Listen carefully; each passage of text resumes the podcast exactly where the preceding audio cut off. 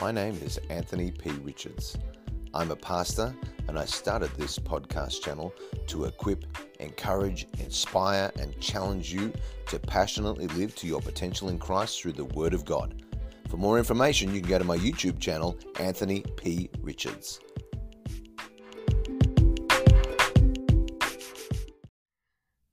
Well, welcome as we continue our journey through the Word of God.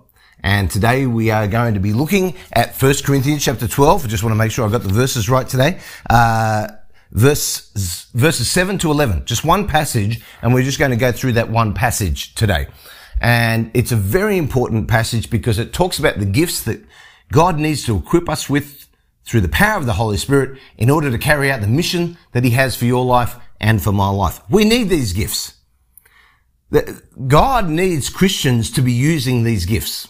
If we don't use these gifts, then God's mission for our life is going to be sabotaged by our lack of desire and sometimes a lack of willingness and other times just a pure lack of faith to allow God to work through us through his gifts. So let's get into it. Verse seven. But the manifestation of the Spirit is given to each one for the profit of all. For to one is given the word of wisdom through the Spirit, to another the word of knowledge through the same Spirit, to another faith by the same Spirit, to another gifts of healings by the same Spirit, to another the working of miracles, to another prophecy, to another discerning of spirits, to another different kinds of tongues, to another the interpretation of tongues. But one and the same Spirit works all these things, distributing to each one individually as he wills. He wills. Now, before we kind of get into this, these, these are called the gifts of the Spirit. They're, they're, it's not an exhaustive list. There are others that the Apostle Paul goes on and talks about later on. But in these gifts, they are broken up from a teaching perspective, not from a Bible perspective, but from a teaching perspective, there's an easy way to kind of remember the nine gifts. There are the revelation gifts, the power gifts, and the speaking gifts. So you've got the revelation gifts, uh, that we have the word of wisdom, the word of knowledge, and the discerning of spirits. These gifts help reveal what is unknown or hidden in order to bring to understanding God's word or to explain God's intentions or desires. Then we have the power gifts, uh, faith, gifts of healings, working of miracles. They, they just very visibly demonstrate God's power. And then we have the speaking gifts and the speaking gifts, speaking in tongues, interpretation of tongues and prophecy. How does God use these? To audibly communicate with us. And so I just wanted to give you those just as a little breakdown because they just help you remember the nine gifts. So let's start. The manifestation of the Spirit is given. The Holy Spirit is always present in and among Christians. Jesus said of the Holy Spirit that in John chapter 14 verse 16, uh, he may abide with you forever.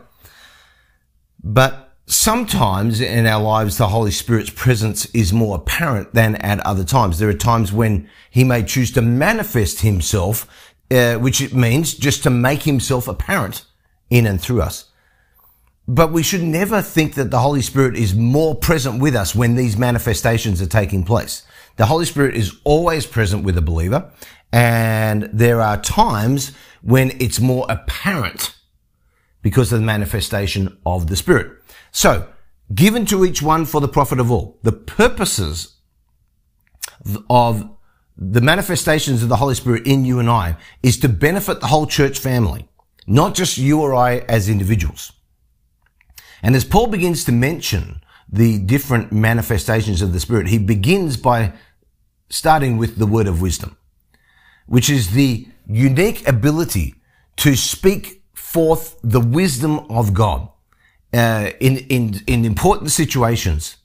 Uh, Stephen was a demonstration of this in Acts chapter 7. Paul in Acts chapter 23. It's getting some wisdom about a situation that you could only get from God. It's godly wisdom only from God. The second one is the word of knowledge, which is the unique ability to know something that could only have been revealed to you supernaturally. Uh, Jesus had this word of knowledge in Matthew chapter 17 verses 24 to 27. Paul had it in Acts chapter 27 verse 10 and also again in 27 verse verses 23 to 26. David Guzik says this about the word of knowledge and also comparing it to uh, the word of wisdom. We do well to understand the difference between the word of wisdom and the word of knowledge. One may have great knowledge, even supernatural knowledge, yet have no wisdom from God in the application of that knowledge. So true. It's why we're all needed. No, no one person has it all. They're distributed individually as he wills. Not as we want, as he wills. I think when, we read a list like this, we're like, oh, I'll have that one. I'll have that one. Oh, I'd like, I, I, I yes, I, oh, I don't want that tongues one. Um, and the miracles one seems like too much pressure. Yeah. Um, yeah. Uh, oh, I don't know. I think miracles would be kind of cool. Uh, discerning of spirits. Well, that sounds a little bit spooky. I don't know if I want that. That's how we read it, as if like we're gonna, we're going. It's like a shopping list. No, that's not how it is. He distributes as we have need in order to carry out the mission that God has for our lives. The gift of faith. Through, look, faith is an essential part of every Christian's life in order to actually become saved. It's by faith. Uh, the gift of faith is that unique ability to trust God above just your salvation. It's that ability to trust God in a, in a supernaturally in, in a, in a very particular circumstance. For example, when Peter got out of the boat and he walked on the water in Matthew chapter 14, that was a, a an act of faith that was a gift. Uh, it's an, it's a demonstration of what that gift might look like. Now, uh, now, of course, when Peter walked on the water, the, the, the day of Pentecost had not happened yet. So what it is, it just gives us an understanding of what that could look like. Literally stepping out of the boat. And I think that's why it's such a good example. Uh, George Mueller, uh, who was a 19th century, century uh, English philanthropist, uh, said, God, I will provide for thousands of orphans if you provide the money. And all he did is pray. And he would just pray every day, and money would just come in, and he would provide for thousands of orphans. And he never asked for donations once. Never. That's a gift of faith to believe that God had given you that assignment in life and that somehow he was going to provide. That takes the gift of faith. That's supernatural. The gift of healings. God's healing power. Now this can be the gift of healings that's either, either given or received. Uh, and it's been repeatedly documented in the New Testament, uh, and, and ever, ever since for the last 2,000 years. Uh, the gifts of healings of people who have had a gift to be able to go and pray for people to, to, to receive a healing and then for other people to receive the gift of healing in their body. Adam Clarke says this on the gifts of healings. The power at uh, which at particular times the apostles received from the Holy Spirit to cure diseases, a power which was not always resident in them, for Paul could not cure Timothy, nor remove his own thorn in the flesh, because it was given only on extraordinary occasions, though perhaps more generally than many others. So, it's, it's not a magic stick. If you've got the gift of healing, doesn't mean that you can heal everybody. It means that God has uh, the ability to use you in certain circumstances where healing needs to be uh, given or received. Working in miracles. The Greek word is uh, dynamis, uh, acts of power. Uh, describes when the Holy Spirit chooses to override the actual laws of nature that God created, uh, working in and through a particular person. Uh, gifts of healings, gifts of miracles, op- often we see them operate together with the gift of faith. Uh, Acts chapter 3 verses 1 to 8 is a great example of that. Uh, these things are not done on just the instant decision of the individual uh, as if you have the ability to work miracles or heal people at your immediate disposal. Uh, they operate as an individual is prompted by God through the power of the Holy Spirit and given the faith to perform that particular work. Acts chapter 14, verses 8 to 10. You can look up these examples. Prophecy. Prophecy in the New Testament is the Greek word prophesia, which is different than the Hebrew word, has a different meaning than the Hebrew word prophecy, that English word that we use in the Old Testament. And in the Old Testament, the, the Greek, the Hebrew word that was used was, was more consistent with telling the future good or bad. In the New Testament, the Greek word prophesia is a word that is more forthtelling about God's message in a particular situation. And it is always in accordance with his word and whatever work he is currently performing. And sometimes this has the character of foretelling the future. Acts chapter 21 verses 10 to 11, Acts 27 verses 21 to 26. But most of the time it is more a forthtelling than a foretelling. Discerning of spirits. The ability to tell the difference between true and false doctrine. What is the Holy Spirit? What is not the Holy Spirit? Acts chapter 8 verses 18 to 23. Acts chapter 16 verses 16 to 18.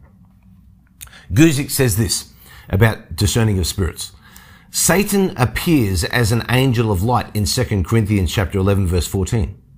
He deceives with a false tempting message in Genesis chapter 2 verses 16 to chapter 3 verse 5. There can be lying spirits in the mouths of prophets as in 1 Kings chapter 21 verses uh, 21 chapter 22 sorry verses 21 and 23 and 2 Chronicles chapter 18 verses 20 to 22.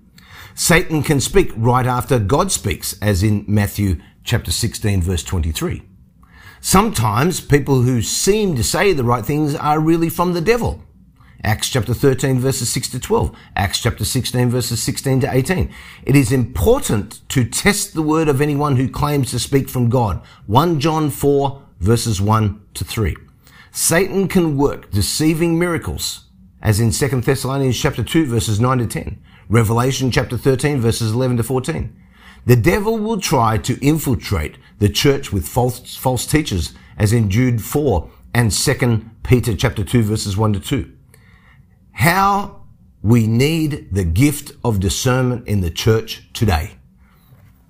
Those things all happened in the Bible and they didn't stop the devil still uses every single weapon in his arsenal, and we need discerning of spirits in order to determine what is of God and what is not. Now, the gift of tongues. This is the gift of different kinds of tongues. So allow me to explain this in the context of 1 Corinthians chapter 12. Speaking in tongues is referred to multiple times in the Bible. It's specifically talked about in Acts chapter 2, Acts chapter 8, chapter 10, chapter 19, uh, 1 Corinthians 12 and 1 Corinthians chapter 14. In all of those cases, with the exception of this case, the word that is used to describe that gift is the word Dorea, D-O-R-E-A, or as known as a Dorean gift, which means a gift that is given to an individual for the benefit of the individual. That's what the gift of speaking in tongues, as mentioned in each of those contexts, actually is. In this particular context, the word gift that's used in regards to speaking in tongues, and this is why it says different kinds of tongues, is because the word charisma is used. It's the only time it's used is in 1 Corinthians chapter 12 the gift of speaking in tongues in different kinds of tongues in 1 Corinthians chapter 12 is a charismatic gift, which means that it is given to somebody for the benefit of the church. A different kind of tongue. So that's just a very short explanation of why it says different kinds of tongues. When we're using the gift of tongues, we are agreeing with God as the Holy Spirit prays through us. Even though we don't understand what we're praying, God understands. Uh, tongues as a personal private prayer language have a very important place in the devotional life of a believer. But they actually only have a very small place in the corporate life of a church. And in 1 Corinthians chapter 14, we're going to look at that, uh, particularly when it comes to public meetings. When tongues are practiced in the corporate life of a church, it must be carefully controlled. And it should never be without an interpretation of the Holy Spirit, which is what Paul will teach about in 1 Corinthians chapter 14. So, that's just a little bit about that. Okay, now David Guzik has some interesting thoughts uh, on this particular topic, which I really appreciate him going to such trouble to detail his thoughts in a very clear and concise way. Often those who speak in tongues today are mocked by those who deny the gift with the accusation that they are speaking gibberish. Acts chapter 2 is wrongly used to support this because Acts chapter 2 tells us that those speaking in tongues on the day of Pentecost were speaking intelligible languages understood by others. But it does not tell us that all of the 120 or so who spoke in tongues spoke in languages that could be understood. And we should not assume that those who were not immediately understood by bystanders spoke gibberish, as tongues are referred to with derision by some. They may have praised God in a language completely unknown, yet human. For example, what would the language of the Aztecs sound like to Roman ears? Or in a completely unique language that was given by God and understood by Him and Him alone. After all, communication with God and not man is the purpose of tongues in 1 Corinthians chapter 14 verse 2. The repetition of phrases, simple phrases, unintelligible, and perhaps nonsensical to human bystanders does not mean such speech is gibberish. Praise to God may be simple and repetitive. And part of the whole dynamic of tongues is that it bypasses the understanding of the speaker as in 1 Corinthians 14 verse 14 and is being understood by God and God alone. And Paul starts off the very next chapter after this one by saying, though I speak with the tongues of men and angels. That's how he starts 1 Corinthians chapter 13. So, there are different kinds of tongues. There are some tongues that represent people having the language of somebody that they've, uh, a people group that they've never learnt supernaturally. But most times, tongues is something that is just a language given to us by God for a prayer language for us in order for our spirits to be built up. And Paul's going to teach on this more in 1 Corinthians chapter 14. I'm just giving you an outline now of why it says different kinds of tongues. Because the kind of tongues that's used in the gifts of the Spirit is, would be, for example, somebody standing up on the platform in church and speaking in tongues. Which is why it's followed by the next gift, which is the gift of interpretation of tongues, which allows the gift of tongues to benefit those people who have heard the speaker speak it. They've been able to then hear what the interpretation is and agree with the tongue speaker's words that were spoken to God. So, gift of tongues, corporate setting, gift, that, that gift, the speaker would be speaking their tongue to God, and then somebody else will get an interpretation to speak it and reveal to men and women what was said. This is a supernatural gift. I understand that it sounds, you say, well, that doesn't sound very natural. No, it's supernatural. The same way that Jesus was raised from the dead by the power of the Holy Spirit. Same Holy Spirit gives these gifts. We have to come to terms of a level of comfort with things that we, that are outside our scope of understanding. That's it. it we, Paul's going to actually address this later on as he teaches on this topic. There's, it's very easy to read these verses and focus on the list of gifts, but Paul actually doesn't because he actually doesn't give a detailed description of each of these gifts. So you would have to imagine the Corinthian church actually was familiar with all of them. And what actually Paul does emphasize is the words by the same spirit over and over. He actually repeats it five times and concludes with the statement, but one and the same spirit works all, all these things. So apparently the tendency for the division among the Corinthian Christians had made them think separately or competitively about the gifts. Uh, you know, for example, perhaps the tongue speakers thought themselves to be better than the people who prophesied. Uh, Paul emphasizes to them, no, it's the one, the same spirit in all these things, so that they would actually have unity amongst themselves. Why? Because he, Paul says, it's the Holy Spirit who distributes individually as he wills, and he's perfect, so he's going to have a perfect distribution method. That's another reason for unity. There shouldn't be any sense of superiority. They're not distributed according to which ones you and I want, but as the Spirit of God wills. You have to remember the will of God most of the time is probably different than your will and my will. The way we would solve problems, most of the time, probably different than how God would solve them. And it's the same way God, that's why the prophet Isaiah said, God doesn't think like we think. His ways are higher. His thoughts are higher. What he, everything's different when it comes to how he thinks and why he does things. He has eternal purposes in mind, always. So we should never assume that the gifts would be distributed the way we would distribute them. Well, I think sometimes we think, oh, a certain person got a certain gift because they're mature or they're closer to God. That's why they got that gift. But that may not be the case at all. Never assume that giftedness is actually connected to maturity. God can and does for his own glory and purpose distribute uh, spiritual gifts to those who are not specifically mature or even close to him. That's why spiritual giftedness is never the criteria for the positions of leadership in a church. But Christian maturity and character are 1 Timothy chapter 3, Titus chapter 1. God can grant anyone remarkable spiritual gifts in a millisecond, but character and maturity take a long time to build.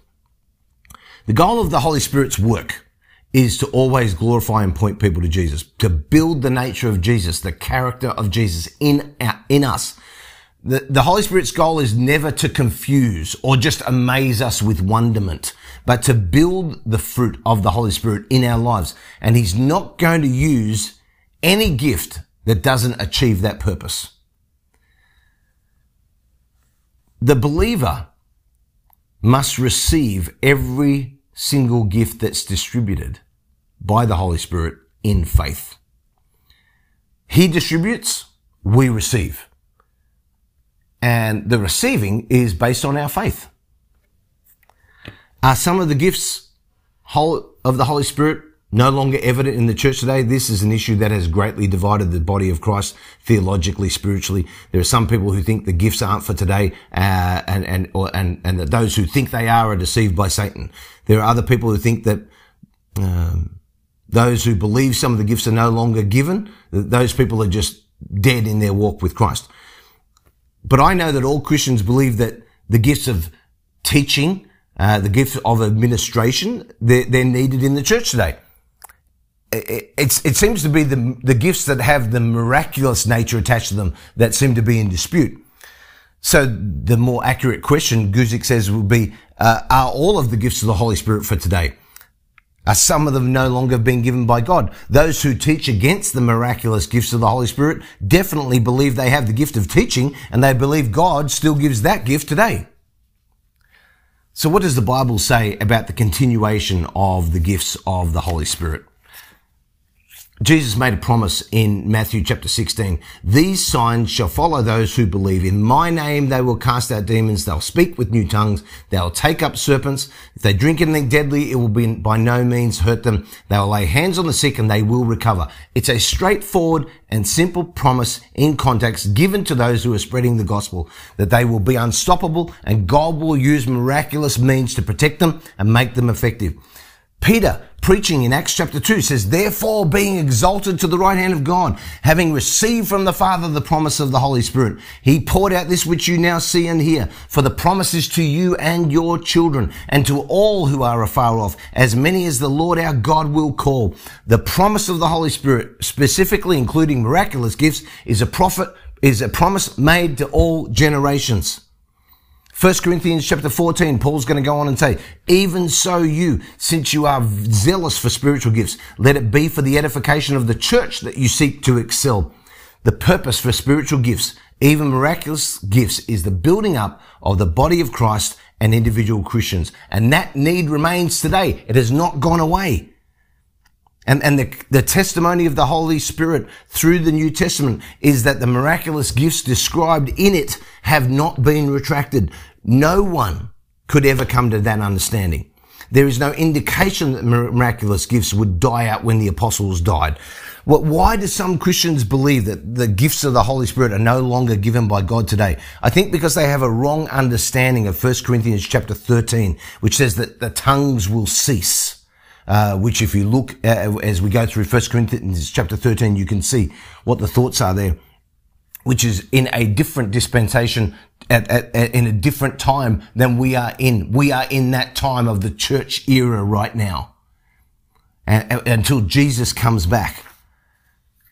I think people make a wrong application of the truth that things like speaking in tongues maybe have demonic counterparts. So well, and they're not unique to Christianity, which is, it's true and it's recognized by scripture. But the existence of a counterfeit, I think tends to prove the existence of the genuine. It doesn't actually deny it. It's the devil coming up with his own way of doing it. My personal observation as I finish this today eh, is seeing the gifts of the Holy Spirit used in my life and in other people's lives is something that is desperately needed. And I see too many Christians that are selfish. I'm just being honest and straightforward with you. I see too many Christians go, no, don't want it, don't want to have anything to do with it. If I'm saved and going to heaven, if I can get to heaven without doing that, then I don't want it. And I think that is a very simplistic, foolish, ignorant way to live your Christian life. It's also showing no respect for the authority uh, and the headship of Jesus Christ in your life. If the head, Jesus Christ, says to the body, you need this gift to carry out the mission that I have for your life, then who are we to reject and say, no, uh, I don't need that in order to fulfill the purposes and the eternal promises of God in my life? We cannot be selfish. We must open and embrace these things. There are tests for us to apply, which is always pointing us to Jesus. Always.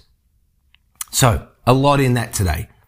And uh, tell me what you observe. Tell me what you get out of it in the comments below. Father, thank you for this teaching by the Apostle Paul to the church in Corinth. I pray, Lord, you to help us digest this, apply it, not be selfish Christians. How can we be the best, most effective members of your body? In Jesus' name we pray. Amen.